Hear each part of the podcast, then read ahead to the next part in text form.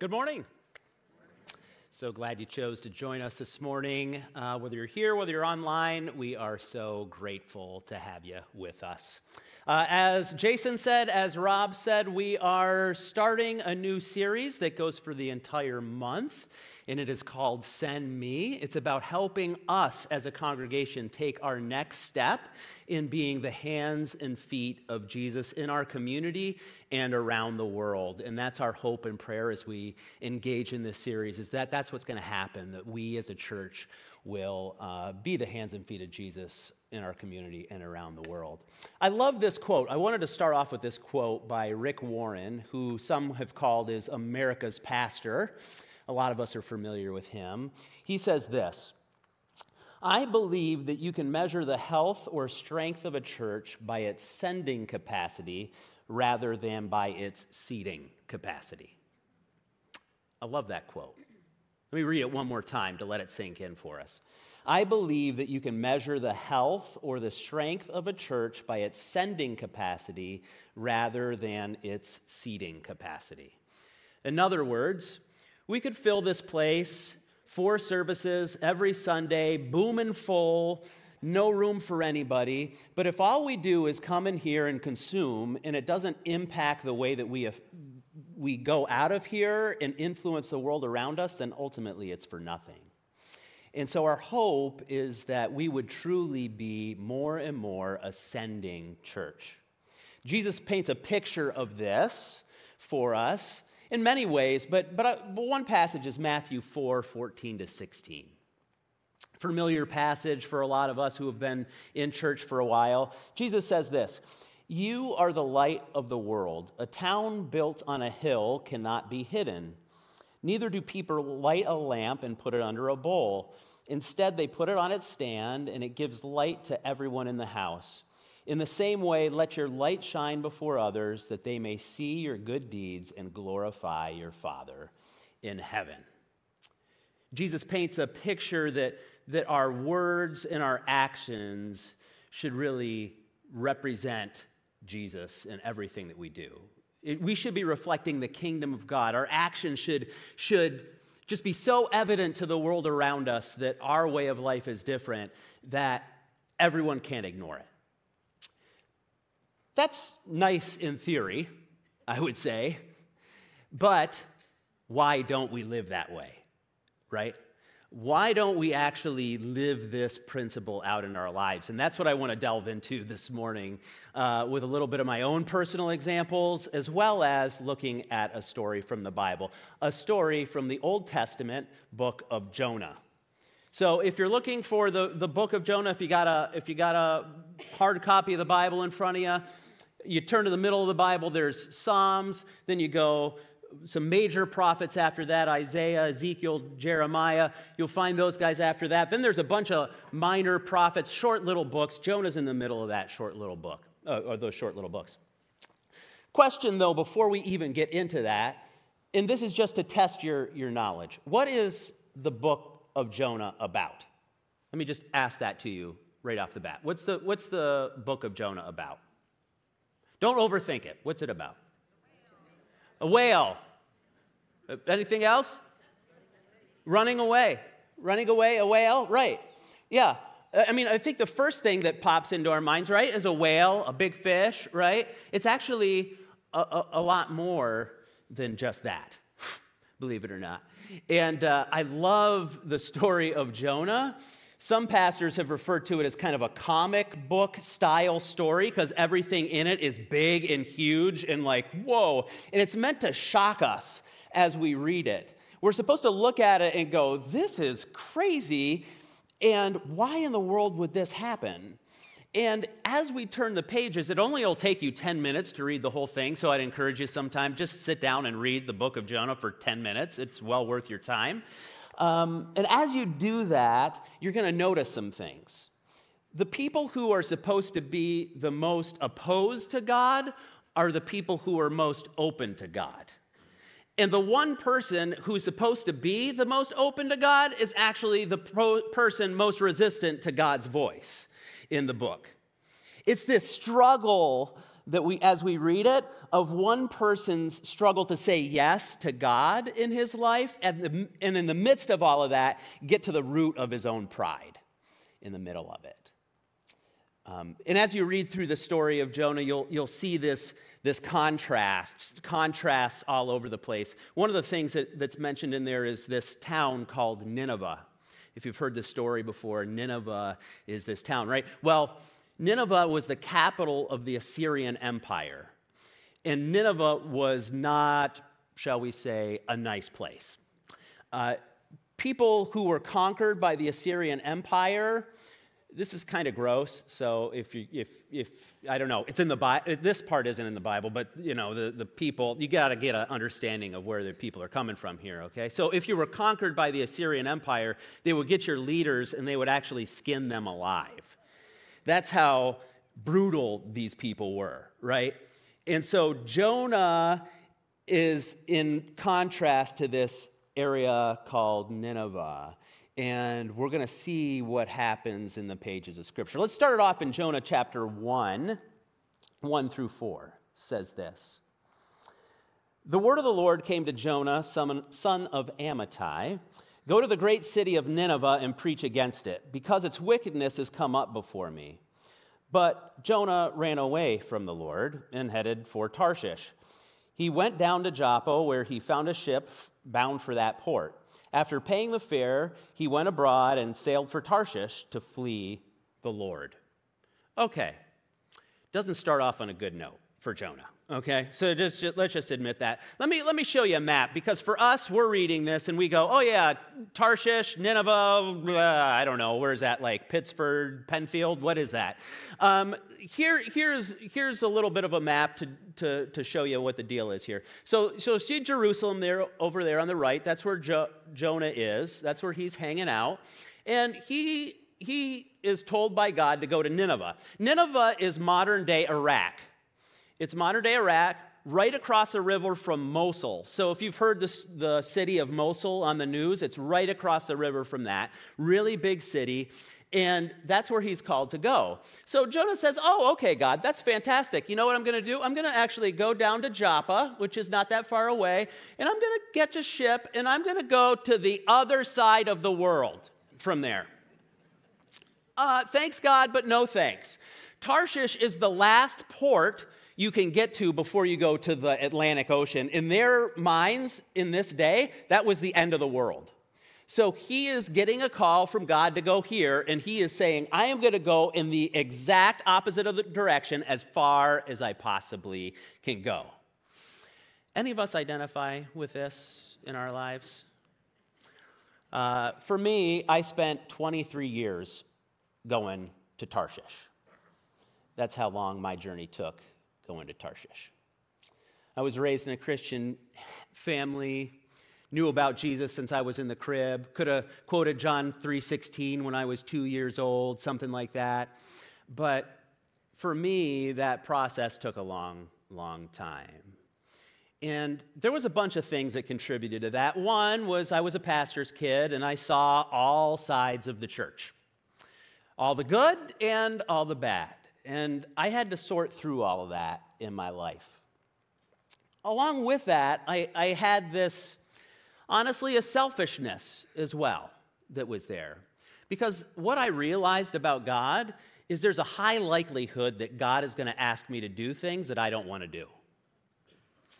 And I had to battle with God for twenty-three years. Yes, I am slow on the uptake.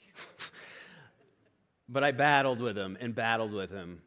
And, and amongst many things that I battled with him, I remember some old ladies in the church would come up to me. Like by the time I was maybe like four years old, three or four years old, I can remember this image in my mind. They would go, oh, sweetie, you're so cute. Are you going to grow up and be a preacher someday like your dad? And I, I don't, I can't remember if I told them no or not, but I inwardly, I was like, no way, no way. Um, even as a little kid, I remember thinking that, no way. And so this battle goes on within me.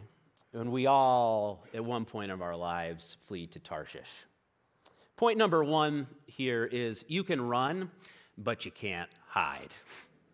You can run, but you can't hide. And Jonah goes from here. He goes, some sailors pick him up. A storm comes up on the sea. He's sleeping underneath the, the boat. He's sleeping on in the below deck. And they have to wake him up, and a storm is raging. And it's going crazy, and they cast lots, and they're trying to figure out who is the reason for this storm coming up. And Jonah, the lot is cast to him. And they go, okay, first question, who's your God? What God do you serve? And he goes, well, I happen to serve the God of the land and the sea. And they're like, oh my goodness, you, you serve the God who created the land and the sea? Why in the world would you run away from him? The sailors, these guys are supposed to be pagans. They're actually a prophet to Jonah. They're actually more godly than Jonah is. They're, they're like, why in the world would you try to run away from God? The God who created everything, you can't do that. And Jonah's like, yeah, just throw me overboard. And these guys are so noble that they they try not to throw Jonah overboard, but eventually they do. They throw him overboard. And the next thing happens is in one seventeen, says this, now the Lord provided a huge fish to swallow Jonah, and Jonah was in the belly of the fish three days and three nights. Jonah's put in, shall we say, a very uncomfortable situation. Um, God has a way of doing that to us from time to time. If you're like me, uh, you've experienced that in your life as well. Here, here's my second point. God is more concerned with your character than your comfort. God is more concerned with your character than your comfort. And in my life, I had to get to the breaking point where I wasn't swallowed by a fish, But um, I had to get to the point where I realized I can't do this on my own. And as I was even preparing for this sermon, I remembered something. I remembered it was twenty-five years ago yesterday that I decided to follow Jesus with my life. So just yesterday that, that I celebrated that quarter of a century following Jesus. Um, But during that time of my life, I would describe as really feeling tension, really feeling like, I don't know if I can do this. I don't know if I want to do this. I don't know if I can do this. I don't know if I if I can. And underneath the surface of my life, more than anything else, I think I would describe it as lonely.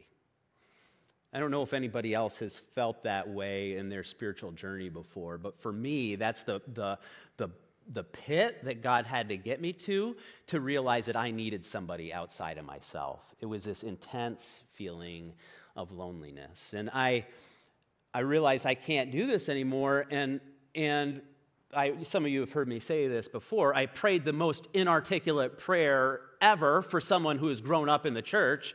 It was, Jesus, I'll do whatever you want me to do from here on out. The the spirit behind it was, okay, I'm done running. I'm done running from Tarshish to Tarshish. I'll do it. I'll follow you. Um, and God go, goes, okay, now we can start. Now we can start. Took you a while, John, but let's go. Jonah similarly had a, had a similar experience. The passage goes on to tell us this, Jonah two, eight through ten. Jonah's in this in the belly of the fish, and, and he starts to sing this song. It's a it's a big poem that, that he sings. And toward the end of that song, he says this, those who cling to worthless idols turn away from God's love for them. But I, with shouts of grateful praise, will sacrifice to you. What I have vowed, I will make good. I will say, salvation comes from the Lord. And the Lord commanded the fish, and it vomited Jonah out onto dry land. God was like, okay, Jonah, I'll take it from here. Thank you. Um, and I, I, I have had these experiences in my life as well. I remember my as my journey with God first began, having these small yeses to God. Jonah finally, in this passage, says yes. He says, okay, God, fine. And and I remember one of the first ones was uh, ministry-wise was leading a, a teen community Bible study group. Someone from Browncroft approached me and said, we need some leaders for teen community Bible study. And I was like, yeah, I don't think I want to. And um, they were like, but we really need leaders. And I was like, well, I'll think about it. So I talked with my wife. She, wife. she was like, oh, yeah, sure. And uh, I was like, oh, darn. Uh, so we did. We did. And uh, in that group, actually, were a couple of Browncroft staple guys here that are here now, like, I don't know, in this room right now, but yeah, I think, is Andrew over there? Andrew, there he is. Look at him. Andrew Mathias, all grown up and everything. Look at him. Heart surgeon and stuff. It's great. It's so awesome. Cardiologist. And and and uh, Brian Banowitz was in that group. Bunch of guys that I just loved. I loved that group of guys. And um, there was something that happened as I was ministering in that one hour a week. That one hour a week became my favorite hour of the week. Hanging out with those guys, talking life, talking what God had to say to them, all of a sudden became my favorite hour of the week. Until somebody came up to me and said, John, Laura, you guys would be great working with college students. And once again, I said, no. And this time it took me longer to say, you know, this this process was longer. It was six months of no, no, no, no, no, no, no. And then finally I was like, oh, fine, I'll do it. Um, and I remember going into my boss. I worked at Wegmans, and uh, I worked there for eleven years. I was a manager for ten, and, uh, you know, working my way up through the ranks, all of that. Loved my boss. His name was Tony. Sat down. Tony knew kind of my spiritual background and stuff. And I said, Tony, uh, yeah, I'm going to quit Wegmans and I'm going to go uh, work with college students and uh, be a be a minister on college campuses. And he was like, whoa, okay, John, okay. Um, uh, how are you getting paid? Is the university going to pay you? I'm like, um, no, I'm going to raise money through people who want to give to what we're doing. And uh, he's like, um, John? Serious, straight. I mean, you could tell, like, he was super concerned. He goes, John, are you involved in a pyramid scheme? uh, straight up, legit. And I'm like, no, no, no, no, honest. Uh, there's a bunch of other people that do this, too. I swear, I swear. It's all over the country, really. It's, you know, lots of people are doing it. I'd never been involved with it, but I'm sure it's great. Um, my wife and I said, oh, we'll give this two years, right? And we w- went to Syracuse University, spent four years there, uh, and again, that step of faith, God was like, I want to ch- do things in your life that you wouldn't have expected. So, Jonah has this experience. He says yes to God, kind of reluctantly, but he does it. Jonah three, three through five says this, Jonah obeyed the word of the Lord and went to Nineveh.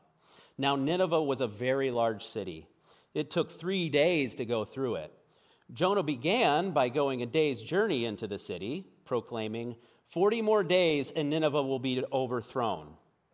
The Ninevites believed God, and a fast was proclaimed, and all of them, from the greatest to the least, put on sackcloth.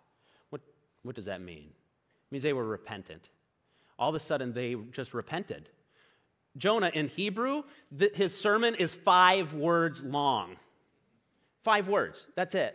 He's like so reluctant. It takes three days to go to the city. He's like a day in. He's like, yeah, this is good enough. And I'm not going to exactly say everything that God told me to say. I'll just say repent or your city will be destroyed, and that's going to have to do it. And you know what? It did it. The Ninevites all said, hey, we need God. Oh, well, we're so sorry. We're repenting of our sin. Um, and I've come across these times in my life too. Um Jonah's learning a lesson about his ability and God showing up. You know, we I spent time in Syracuse University for four years. Amazing time there. That was great. Uh, not all of it was great, but the students were fantastic. I just absolutely love the students, and I think the students liked me. I think so. They would tell me that. Um, and then we got to, we were asked, my wife and I were asked to lead uh, Rochester as a city, and the campus is here in Rochester. And uh, show up at R I T, and I'm doing my normal thing. You know, I'm like, okay, everybody, I'm here. I don't know, aren't you guys glad I'm here? And people are like, no, not really. No, not so happy. And um, I was like kind of shocked by that, kind of taken aback. And uh, till one day I had an argument with God in the car. I don't know if any of you have had an argument with God. Anybody brave enough? I have. And uh, I, I really let God have it. I, I I yelled at God in my car. I hope it's okay. He didn't strike me in the moment, so I, I think we're all right. Uh, but I, I let him have it. I said, why in the world would you bring me here? Like, I had a good thing going, and why would you bring me here?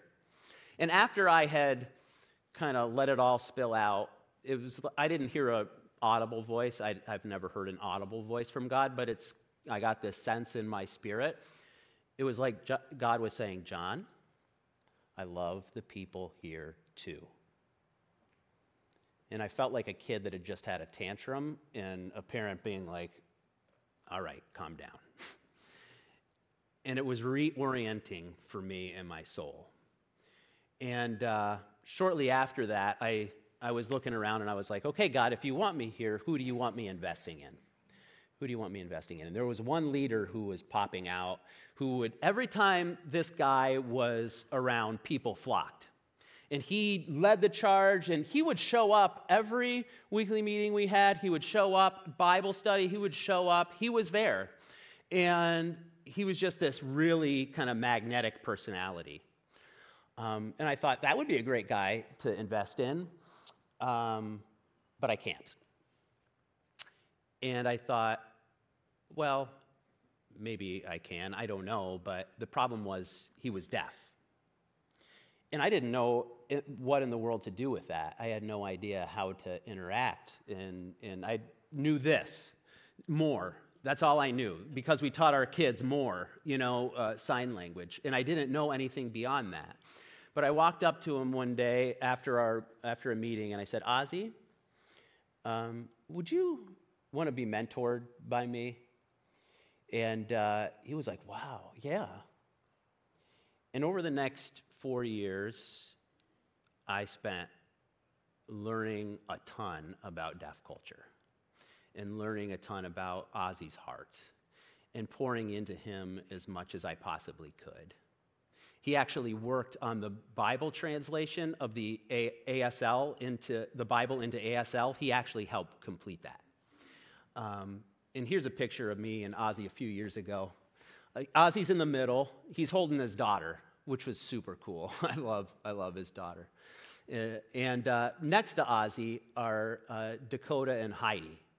And Dakota and Heidi are deaf as well. In the ministry, uh, Ozzy started a deaf ministry with students on campus, and Dakota and Heidi were the first ever staff that we had join our team who were deaf. And that's not a that's not a John celebration story. That is not me tooting my horn. That is God at work. I am not the hero of this story. God is the hero of this story. I brought extremely little. The only thing I had was my availability to God. And so what I would say to you is your best ability is availability. Your best ability is availability. The story of Jonah goes on this way. Jonah shows up, right? He's, God actually does something. You would think that Jonah would be like, this is fantastic. I've been part of the greatest revival in human history. Wow, God, thank you for using me. Thank you for transforming the lives of all these people. But Jonah pouts. Jonah throws a hissy fit. And Jonah four ten And, or Jonah four one says this, but to Jonah this seemed very wrong, and he became angry. He prayed to the Lord, isn't this what I said, Lord, when I was still at home? That I, that is why I tried to forestall by fleeing to Tarshish. I knew that you're a gracious and compassionate God, slow to anger and abounding in love, a God who relents from sending calamity. Now, Lord, take away my life, for it is better for me to die than to live. Dramatic. Jonah is saying, God, I knew it. I knew you were so loving and merciful. You would actually have pity on these people if they turned to you. And that's the reason I didn't want to do this in the first place. It exposes Jonah's heart. And I wonder if sometimes the reason why we don't engage the way that God wants us to engage with the world around us is because we don't want to see people turn to God. We don't want to see them get the forgiveness that is really offered by Jesus. Now, none of us might jump right off the bat and say that, but I just wonder how much of our lives are perhaps lived that way. How much of us, how many times do we not engage a particular group of people because we think, ah, I don't know, or I don't know if they're worth it, if they're worthy of this. And God is bringing us back here saying, no, no, examine your heart, examine your own heart. And so God gives Jonah this, this lesson for him to, to learn from. He, he, he has a vine grow up behind him, and, and Jonah's out on, on the edge of the city looking at it, probably hoping it's going to just get destroyed anyway by God. And he's pouting, and God has this vine grow up on top of Jonah, and it's sheltering him from the sun. And Jonah is like, ah, this is so good. Oh, thank you, God, for providing this vine. And then the next day, a worm comes and eats the vine. And Jonah's like, oh, I knew it. And then this is the way the book of Jonah ends, right here.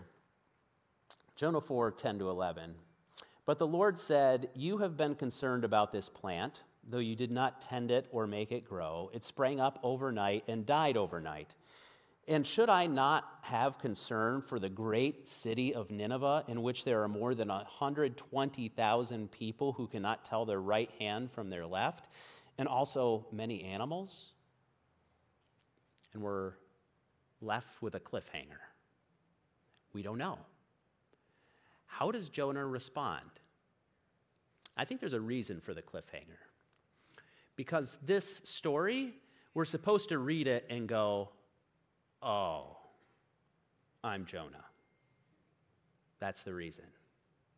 We're supposed to put ourselves in Jonah's shoes and say, would I say yes to God? If God is asking me to take a next step, will I obey?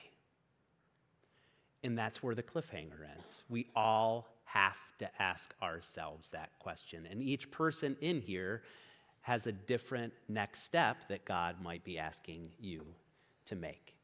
But in order to do that, I think you have to know a few things. First of all, where is your Tarshish? In other words, where do you run? What's your natural inclination to run to to distract you from God's call on your life? When you go somewhere else, and each of us can fill in that blank a different way, where do you run? We had a good conversation as a small group last week, and um, I think we as a, a small group realized we often run here, right? It's like this is our little ship we take. Well, let me just check things. Let me just scroll. Maybe I can just ignore God a little bit. Well, I, you know, did this. Oh, okay, now it's better. I am not thinking about it anymore. Each of us has a place, if not multiple places, we run from God. What's yours? The second question you have to ask is, where's your Nineveh? This is something I can't answer for you. But where is God asking you to go? Where is God asking you to invest your life? Maybe not fifty years, but what's the next step God has for you? Where is it? Is it a short-term trip? Is it showing up to an event? Is it, is it going downtown? I can't fill in those gaps exactly for you, but you have a place where God is asking you to go. It could even be, dare I say, the neighbor across the street that maybe you're like, I don't really like that person that much. Could be a family member that you're like, they freak me out. Um, where is God asking you to go? And finally, I think maybe the most important question that we have, how will you hear God's voice? Because this whole thing, the whole book of Jonah is predicated on Jonah hearing God's voice and then obeying. How will you hear God's voice? How will you take time, day in, day out, to hear the voice of Jesus?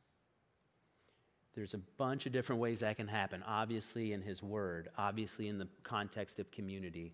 When you walked in, you saw this. Most of you got one of these little cards, the send me cards. These are events that we have scheduled throughout the month as a way for you to connect with God and potentially hear God's voice. We are not setting up events just so that we can have a great turn out and make ourselves feel better. Like I've said before, nobody wins a cruise if a certain number of people show up, okay? But what, why we're putting on these events is so that you can go, God, is there a next step that you would have me take? There's one, as Mike said in the beginning of this service. Thursday is the first one, six o'clock. We hope you'll be there. Um, no matter where you are on your journey, my prayer for you, my prayer for us as a church is that we will increasingly be a people who say yes to God in our lives and then see him do amazing things. Here's a final closing word for you. Like I said, I've been resistant to God for most of my life. And one of the reasons why I initially was so hesitant to say yes to him was because I was gonna, he, I thought he was gonna ask me to do things that I didn't wanna do. And you know what? I was right. I was right. He's asked me to do a lot of things I didn't want to do. But over the years, I've learned one thing. If he asks me to do something, it's for my own good. It's for my own good. And it's for the good of the people around me as well. And I hope that as a church, we will lean into that in our lives. Will you let me pray for you as we exit here? Lord, I am so grateful to be a part of this community. I'm thankful for what you're doing here. I'm thankful for the way that you continue to show up day after day. And, and Lord, for this month, I pray that as we, as a church collectively say, send me, whether that's with enthusiasm or with hesitancy, Lord, that you will show up. I pray for each person here and watching online that you will show them their next step in connecting with you and taking the gospel message through our community into the world. Thank you, Jesus, for this amazing group of people. We prayed in your name. Amen.